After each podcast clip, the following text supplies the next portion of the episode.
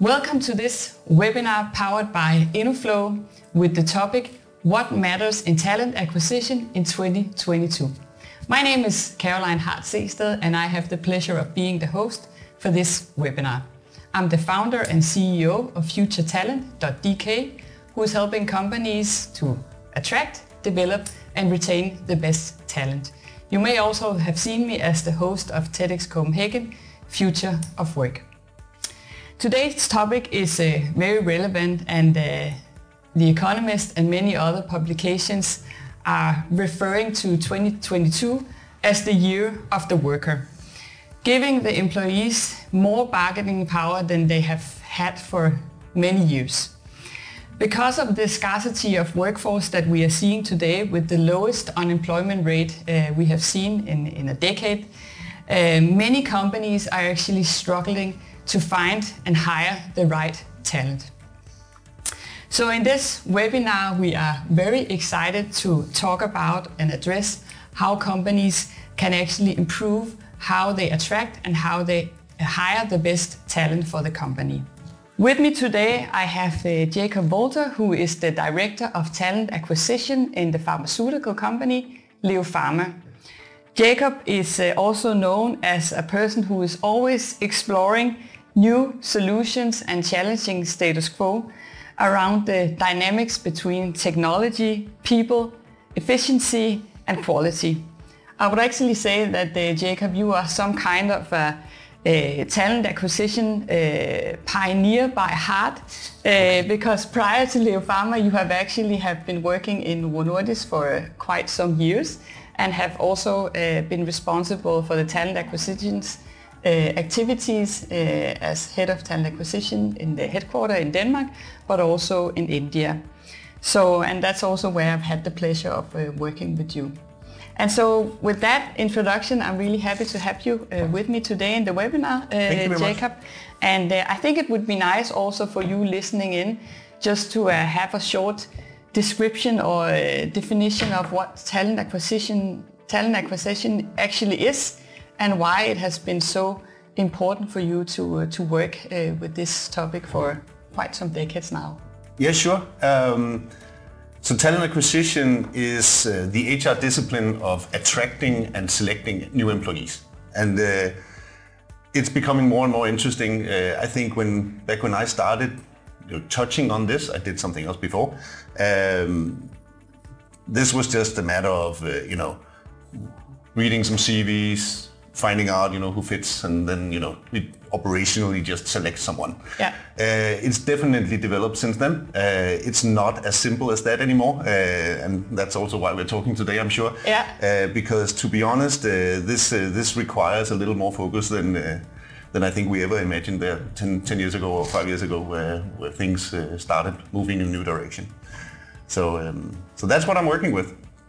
And so when you talk about the talent acquisition, you've obviously mentioned now that it has changed, uh, but what are the most, you can say, important uh, parts uh, or elements for talking about recruitment, which is a big part of talent acquisition uh, in companies today? What is it that they need to be aware of in these times of scarcity of workforce? Yeah, exactly, and you mentioned it a little bit yourself. So we are in a situation right now where the power balance is shifting. So in back in the days, there was a lot of uh, applicants for different kinds of jobs, and uh, as an employer, you could sit there, you know, behind the table and and choose between this uh, fantastic candidate or that fantastic candidate, and you can have a dialogue about that. You still do that to an extent, but it's definitely shifting. So right now, it's it's way more the candidates selecting the companies than it's the companies selecting the candidates. And to be honest.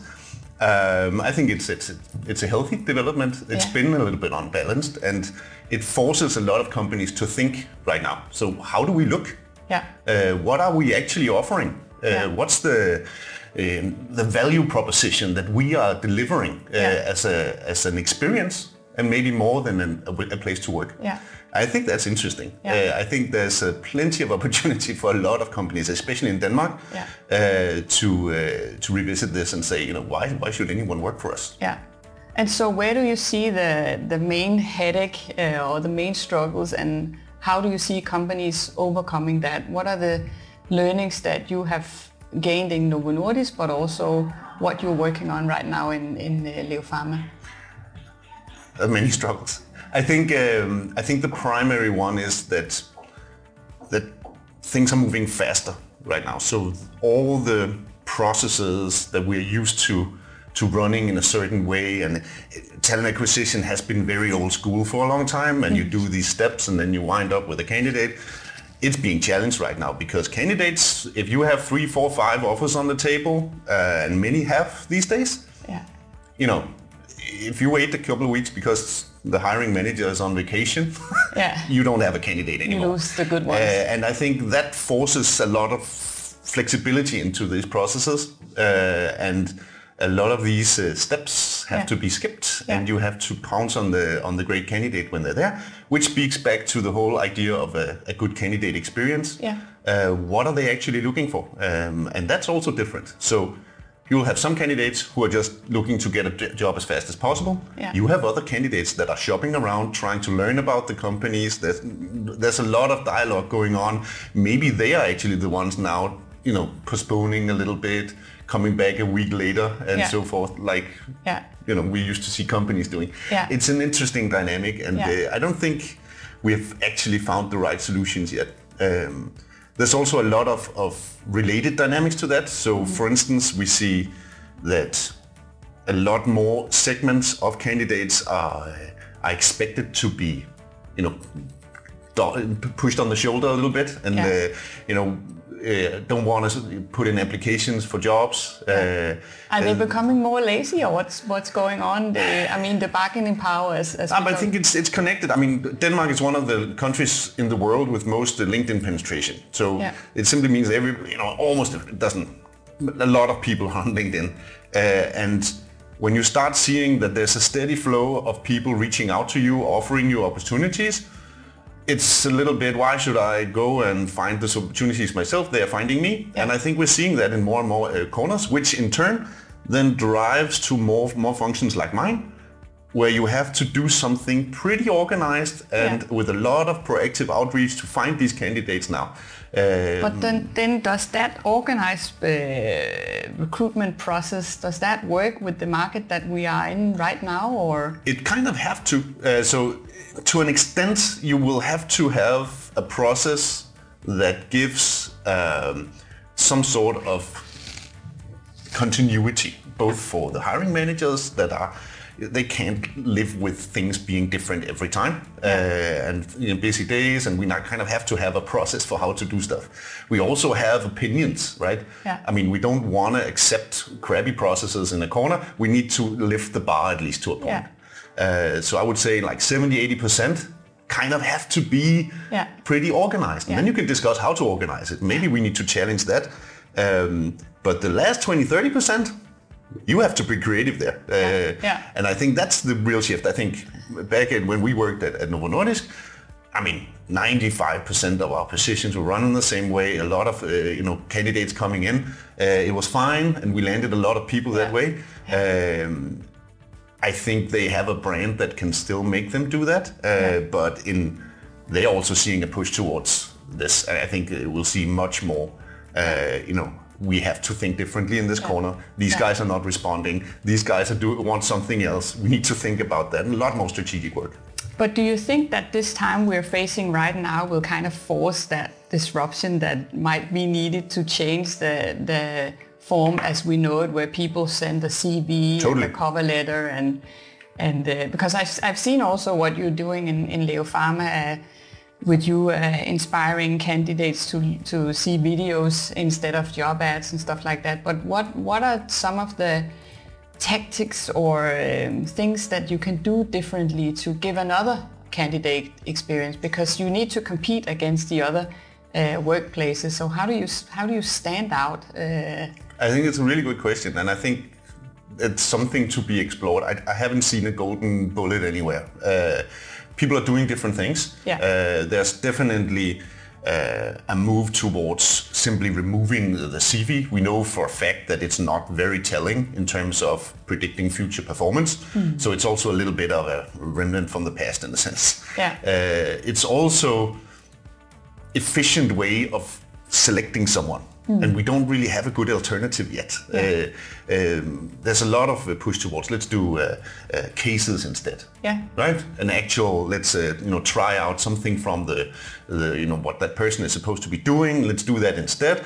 Uh, but it's super time consuming, and if you have a lot of different roles, I think in Leo Pharma we do a thousand hires a year. Uh, you know, doing actually relevant cases for all of these different kinds of roles is a little bit of work. Yeah. So I think uh, we need something in between. Yeah. Uh, and I, I'm sure there's a market for, for the ones that come up with, with how to do that in a good way. Um, definitely, what I think we will see is uh, more uh, automated uh, matching Yeah. uh, so that you would see, uh, uh, let's say, offers where you can latch on to someone who will say, I can let you know when a relevant candidate is suddenly interested in doing something new. And I think those kind of machines are also already a little bit uh, in play in different Yeah. way, uh, ways, but Yeah. I think we'll see more of that, uh, especially with the time pressure coming in.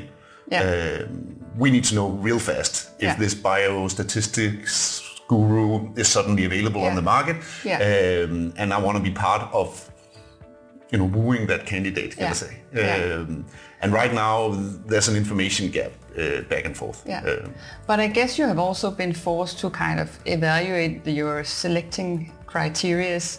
We discussed also earlier on how much focus we should put on experience true. uh, versus uh, potential uh, to kind of expand your your uh, pool of finding the candidates because I mean previously at least also in Novo Nordisk we had huge uh, candidate uh, pools and uh, people applying for for specific jobs and and I just hear from a lot of people now that they can select between a half full where it's only like one or two that are really good if they're lucky.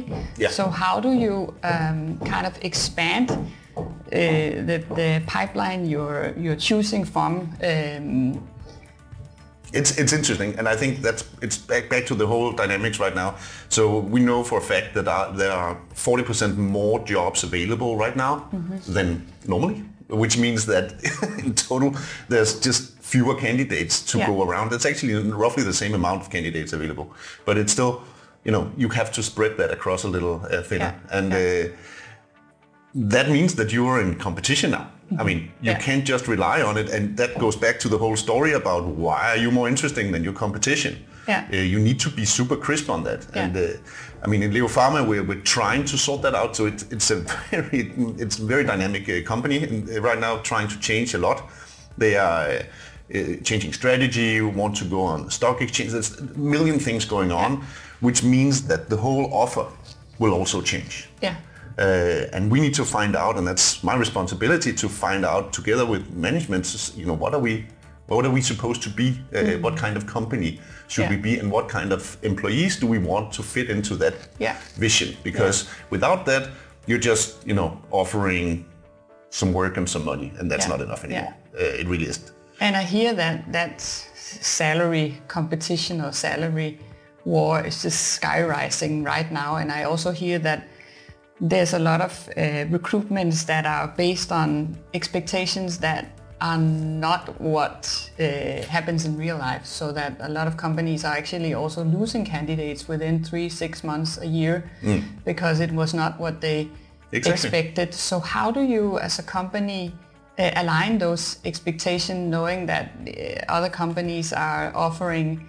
better benefits or another uh, culture or whatever it is, how do you make sure that it's the right match? You talked a little bit about the, the dating game also. Uh, Yeah, and I think uh, I, I, I like to to compare uh, talent acquisition a little bit with dating because you kind of have to be in it both parties for a long term.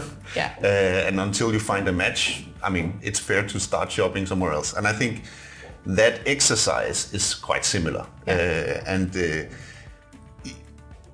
from my point of view, this is much more uh, about starting to think differently as companies. Uh, we cannot think about employees as someone who is there to do a transactional piece of work and then get money for it and go home and have a life. You kind of have to be part of that experience now. Yeah. Um, there's a lot of talk about uh, change, changing you know all of HR to be a little bit more about uh, uh, employee experience. Yeah.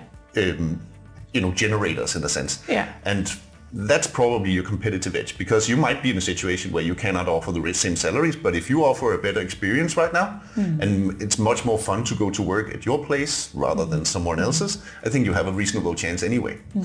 Um, and uh, making that visible to the world is, is a challenge. Yeah. Uh, but your employees, your existing employees, um, you know, should also be an advocate there Yeah. you could use. Yeah. Uh, but it's a, I think that's a huge challenge, and Yeah. figuring out what it is, Yeah. is, is is probably the starting Yeah. point. And how do you prioritize that? Because there's a lot of things you can do when we talk about employer branding and talent acquisitions. You can fo- focus your resources on the uh, digital campaigning or face-to-face activities, meeting the candidates at Yep. different events. Where, where do you see, uh, you know, putting the money in the best bucket? Uh, how do you, where do you start if you are to prioritize a couple of activities to uh, build a good first meeting with a candidate?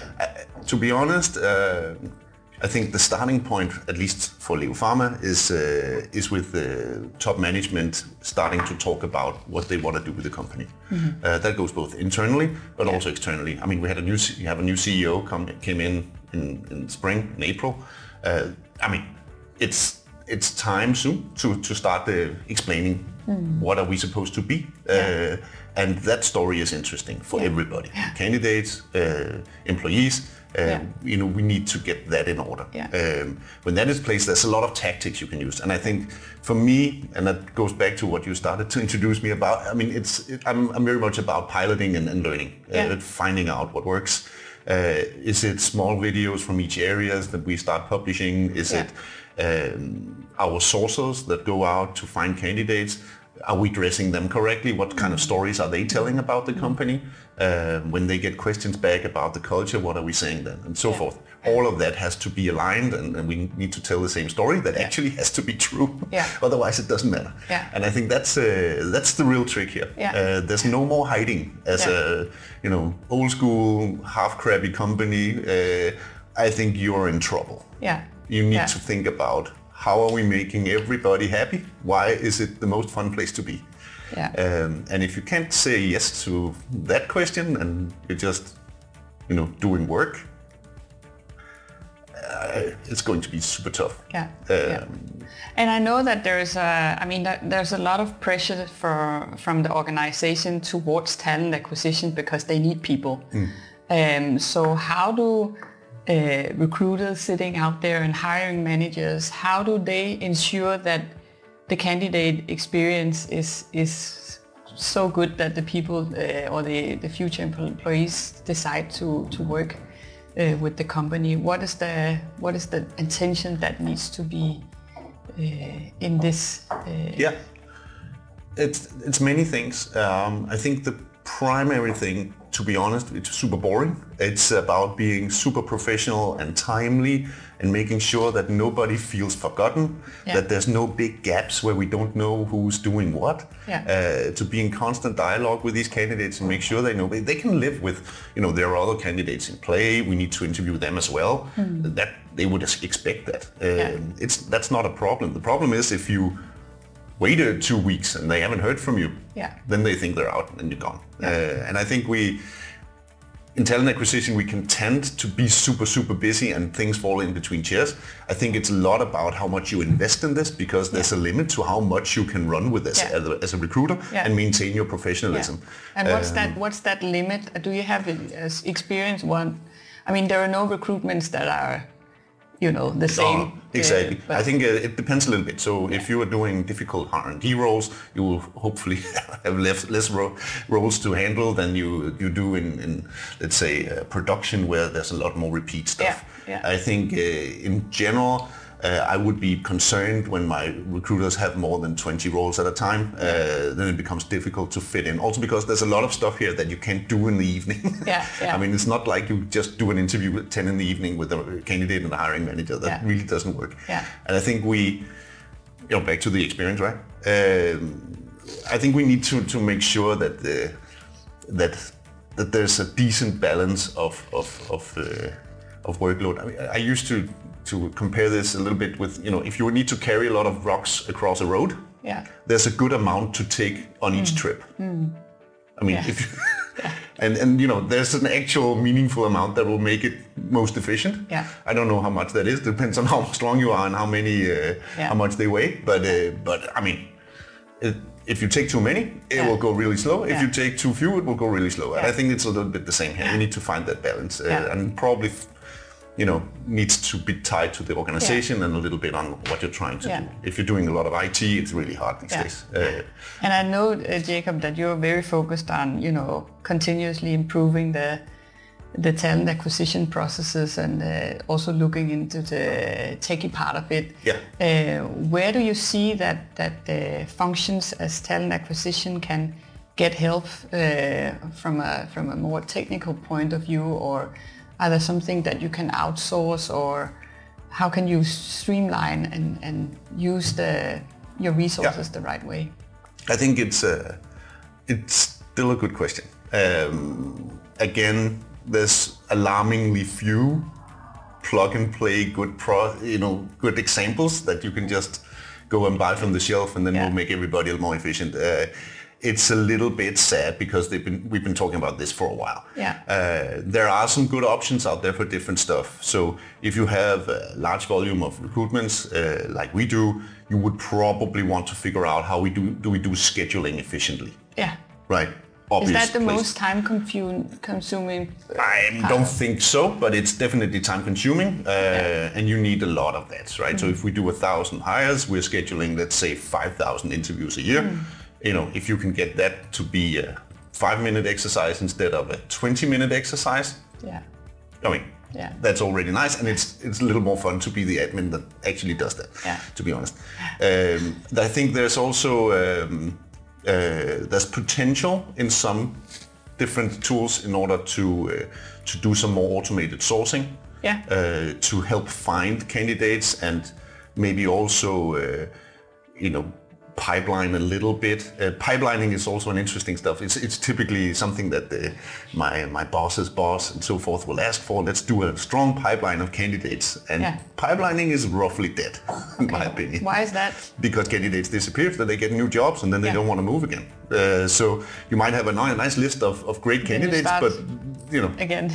you know they're, they're available in three years. Yeah. So it's uh, it's very much about being much more agile in the moment and and and also making sure that that when you have a good candidate that you're able to actually hire them fast. Yeah. I think you can do pipelines in two scenarios. You can do it when you have so much volume of an of a role, so you can Yeah. always have an open position, Yeah. and that means that you can hire anyone you find. Yeah. You can also do it when you, in the other end of the scale, when you have so many, so so much difficulty hiring niche roles in the corner that the, the business is ready to open a position for that person if you find one. Yeah. Everything in between, uh, I wouldn't Yeah. do it. Uh, not yet. Uh, But that really requires some changes in the organization Yes. to have that. Um, another thing I would like to, to, to get your uh, insights on, Jakob, is, is, I mean, we all know how important diversity is and what it can, uh, how much value it can bring to an organization. Um, so what are your experiences in, in bringing more diversity in through uh, recruitment and talent acquisition? And has that changed uh, in the market that we are in now? Can we can we uh, allow ourselves to, to focus on diversity knowing that we don't have the same access to talent? It's a good question. Um, there's definitely a different dynamic when you only have, let's say, one or two candidates to pick from. Yeah. And it's unlikely you will find number three. Then what are we doing, Yeah, right? yeah. Uh, and I think that will drive some interesting behavior also on hiring managers. So the whole diversity challenge has been very much uh, about, uh, let's say, us challenging the business to, uh, you know, consider new kinds of candidates, uh, you know, be open to new, uh, you know, different parts of the candidate pool that we didn't uh, used to do, uh, Yeah. avoid hiring uh, the, a copy of the person that left, that kind Yeah. of stuff. And that's Yeah. been very much the talent acquisition role to say, you know, have you considered this? Have you considered that? I'm not experiencing hiring managers having a lot of problem opening the books these days. I mean, Okay. They are very open because yeah. they know that it's going to be super difficult. So if you yeah. find a great person that can do it, yeah. I, I don't, you know, I don't care about demographics. Yeah. So, uh, so I think in that sense, it's uh, it's an interesting thing where it, for for the last couple of years, it's been very much about how do we lift the those groups that yeah. that that people are less interested in yeah. or maybe have some bias against or whatever yeah. it is yeah. to now people being like we don't we don't care that much to be honest uh, if you can find a great candidate I'm super happy yeah. Yeah. Uh, it will put some pressure on a lot of uh, organizations because especially when you're a small con- country like ours in Denmark and you have organizations that are very Danish. Yeah, uh, yeah. We are still uh, seeing that issue in, in Leo Pharma, absolutely. Yeah. Um, then introducing a lot of different nationalities to the group uh, is, is an interesting exercise also from a culture perspective. So what are you driving and what kind of a culture are we getting? My, my own team included. So we are we're building a European talent acquisition team right now. Um, and it's what 10 people with eight different nationalities or something yeah. like that. Yeah. Uh, which is fantastic from yeah. many points of view, but but it's also very new. So we need to find you know some common way of working together here, uh, which is probably going to be very different than if I had 10, 10 Danish recruiters in the team, right? And it's even more difficult for you to uh, to hire recruit recruiters and recruitment partners because everyone wants uh, those profiles right now. Recruiters are right now the most sought after profile on the entire LinkedIn platform, yeah. Uh, yeah. more so than software engineers and so yeah. forth. So it's a it's a weird, strange that's, that's really exercise. crazy. Yes, and back to the whole story, right? That it's connecting. Yeah. That uh, if you are in so much trouble getting good applicants for your roles, yeah. you will start building up organizations like mine uh, to make sure that you can actually do something strategic yeah. uh, with your talent acquisition yeah. and it just doesn't become who's ever randomly available. Um, that was the big fear uh, and, and why you need to, to think about this a little harder. Is the problem really to finding the best talent or is it to focus on retaining? And I know that, that uh, I mean, we work together in Novo Nordisk with the, with the graduate uh, programs, ensuring that we could build talent pipelines for the future um, and, and doing a lot of development activities uh, around these uh, early talents. And so um, with your experience also working with, with graduate programs and, and early talent in, in general, what do you, how do you see the role of early talent and, and why do you think that there's a pattern uh, seeing that a lot of early talents they don't stay in the companies for for uh, so long uh, as other uh, profiles are doing.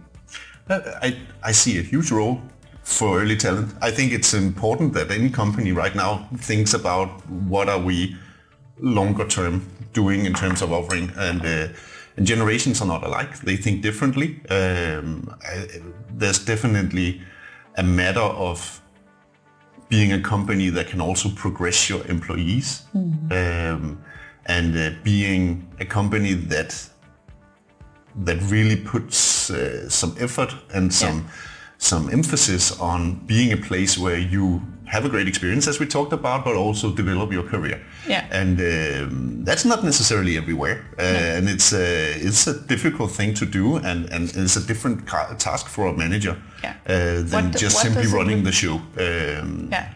I think that's what, important what are, what are the pros and cons or what does it require for a company to to have focus on on early talent or graduate programs how do you start it's a good uh, a good question I, I, I think you need to be present to some degree at the at the different universities and, and, and be an, an actual something you know right Yeah. and so you, you're an option uh, Yeah. in their mind uh, in Leo Pharma we haven't been good enough at that uh, and we'll do something more there to, to start you know establishing ourselves as someone you consider Yeah. uh, and I think that's important uh, because longer term you need to be on the radar Yeah. uh, uh, that said, then there's an actual program, and you can do those. Uh, I think uh, graduate programs are an amazing thing because not so much in terms of attracting that great candidate from Copenhagen University or CBS, uh, because you can get those in other ways, uh, and you can get them later in, your, in their career if you want to uh, pay for that.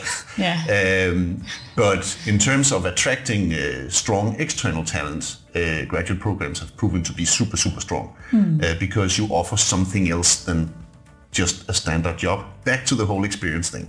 If you can deliver a graduate program that that truly makes it, you know, a journey uh, that that can develop a person in itself. Uh, I think that's an amazing thing to to to consider, and that would actually give you a. a uh, access to a lot of external talent from all sorts of the world at a point where they're not super pricey and where they're looking to develop and looking to contribute and will Yeah. come in with new perspectives to your company and there's so many nice things. Yeah. Uh, I don't know if you remember the the actual uh, Denmark versus uh, uh, non-Dane uh, Yeah. ratio in the Novo Nordisk graduate program. It was crazy. I don't remember Yeah. the number, but it No, was. I think it, it changed from like 12, 13 years ago. It was 10% uh, non-Danes and 90% uh, Danes, and now the number is, has completely shifted uh, Yeah. the other way around.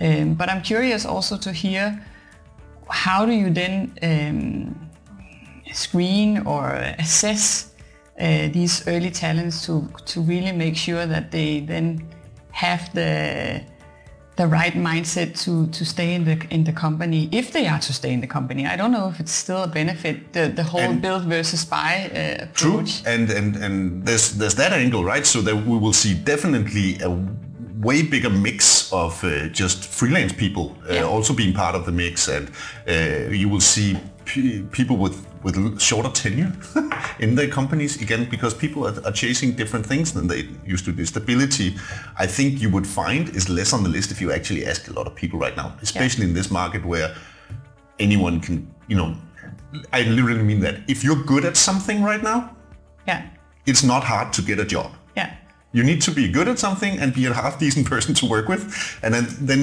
you know that's not a problem. Yeah. So the whole drama of, of losing your job or not fitting in and so forth, it's, it's not really that big of a deal uh, Yeah. as it used to be. I'm, I'm generalizing. I know that there are Yeah. definitely corners where it's not the same, and I'm probably also talking uh, private sector here, to be honest. Yeah. Uh, but but this, it, it drives a completely different dynamic, and I think we we need to, to take that very seriously uh, and make sure that, I mean, if we only have people for a couple of years, mm, we need to find a way to make that an actual value gain anyway. Yeah. I mean, and I think that's probably the biggest mind shift that says you will probably not see your people being here for five, ten years anymore yeah, and uh, you need to make that a profitable thing for your company. uh, there's also benefits of that, a, Yeah. a shift of different new ideas and, and so forth. And uh, it puts the pressure on talent acquisition, but also on your onboarding processes Yeah. and making sure that people come up to speed. Yeah. Um, in general, just making sure that uh, people have what they need real fast and IT and a lot of other things. Yeah. It has to work. Uh, if, Yeah. uh, if we're slow again, it's a problem. yeah. So how do you how do you future-proof your your organization's workforce? Uh, what are the uh, learnings from you that we need to take into the future in regards of safeguarding that we have the right people not only today but also in the in future of, ahead? It's uh, it's probably uh, less about actually safeguarding it, but more about making sure that you can replace people with quality when you need to, Yeah. and make sure that you have the the tools available. And when I say tools, I mean broadly uh, the the actual uh, you know story, uh, the actual good experience, right? Yeah. The actual uh, interesting job, an actual successful company, right? It's also important. Yeah. All of these elements need to be in place. If you can do that, then people will naturally want to work for you because you're better than the competition and uh, you will be able to, I mean, rewards probably also part of that package, right? You need to be able to offer something that makes sense uh, in terms of money. But I think it's about getting all those place, those things in place. Yeah. Um, you want to be the company that people think Google is. Yeah. I'm not sure they are. Um, I don't know, but Yeah. uh, but you want to be that company, right? That that uh, that people say, oh, you, are you working for them? That sounds amazing. Yeah. Uh, I think that's how you future-proof it. That doesn't mean that you won't have to recruit because people will leave anyway Yeah. uh, and find new things and want new opportunities that you probably can't give them or something like that. Uh, and I think uh, that's part of the deal. Yeah. Uh, but if you have that kind of company, then you will also have great replacements, Yeah. which is fine. Yeah. And I think that's probably the mind shift we need to Yeah. to work with. That it's fine. Yeah. And maybe we don't need a turnover of 5% in a company and call that successful. We can probably live with 15 Yeah. and then just, you know, be good at, at, Yeah. at shifting it. There's also a great benefit. So, so Leo Pharma right now, with all the changes that are happening there, every single organization is looking for a different kind of employee, uh, maybe not different, but at least a very specific kind that they need in order to execute on their future strategy. That's super hard if you have a turnover of 3%. Yeah. I mean, then, well, how do you how do you operate? How do you shift the the, the way you work? Yeah. Um, if you have a large turnover, you can definitely do that. Yeah. But you'll also be a little bit behind the curve if you're not fast. Yeah. So you'll be understaffed forever if you don't do something pretty organized. Yeah. Uh, that's why they hired me. But I, uh, we're, we're building and we're trying, but it's uh, it's it's definitely a nice ambition. Um, and I think over a you know a short period of years, we are likely to probably you know hire as many people as we have in the company right now in like five, six, seven years. So doing that in a strategic, smart way is probably pretty important. If you end up you know, But you- hiring the wrong people Yeah. in that kind of amount, Yeah. I mean, it's difficult. Yeah. But you talked a little bit about, you know, the perspectives in, in the gig economy that companies will be forced to taking more freelancers and, and consultancy and stuff, consultants and, and, and people that are moving around in the market. How does that uh, meet the um, requirements of the company now? Are they are the companies too locked in the way that they offer contract and uh, how their working model looks like today, or how do you see that change if it's changing? I think companies are probably very different. I don't know, to be honest, and I'm sure that it's different industries have different angles here. Uh, it's in pharma at least. There's actually been a, a strong tradition for using a lot of consultants for all sorts Yeah. of stuff. Yeah. I think the real change is when you are using them to actually operate your daily business and having that as part of your workforce plan in the sense that you say it's actually smart if 20% uh, is coming from the outside. Yeah. Uh, how do we do that? Um, there's a lot of nice, uh, interesting uh, new emerging platforms out there to find good uh, freelancers and trying to, to execute on that in a good way. I think uh, I think that's super interesting. Uh, it gives a different perspective to it, and consultants are also they also have a different attitude to what they're doing. They're only going to be there for a short time. They want to do a good job so they can recommend it next time, and I think that in itself drives just a different dynamic, and that's not necessarily a bad thing. That can work really well. We just said uh, goodbye to a great consultant in my team. Yeah. Uh, she came in, saved us. I think she enjoyed saving us Yeah. in that sense, Yeah. and then she moved on to something else, and uh, that can be a nice also employee experience for her. It definitely worked for us, Mm. And uh, I think those kind of scenarios uh, you should probably, as a leader, uh, prepare yourself for. Uh, so how can we do some some more quick solutions to some of these issues? Maybe having all of your team as in-house people is not uh, part of the plan. Um, we have an agreement with a big uh, external uh, recruitment process outsourcing company Yeah. as well. Um, that's a permanent plan, in my eyes at least, Yeah. until someone tells me differently. But that means that I have an external partner that I can ask to scale up, scale down. Yeah. Um, we have agreements on how to work together. It's great. And I still treat these people as my own team. So Yeah. we're flying everybody in in September, including the externals. Yeah. Um, and you can totally do that. I think Yeah. that works fine. Uh, and it just gives a different uh, perspective Yeah. because they can do different things than we can. Yeah. Uh, we can put people in different places that we can't because we're not there. Legal entities are not necessary, all of them, right? Yeah. So I, right now I have an employee that's external that sits in Croatia. Yeah. I don't think Leo Pharma has a, a, legal entity in Croatia. and I think that's a problem if I actually had to have that person in my, yeah. you know. So there's there's different uh, things there, and, and I can scale up somewhere strange. Yeah.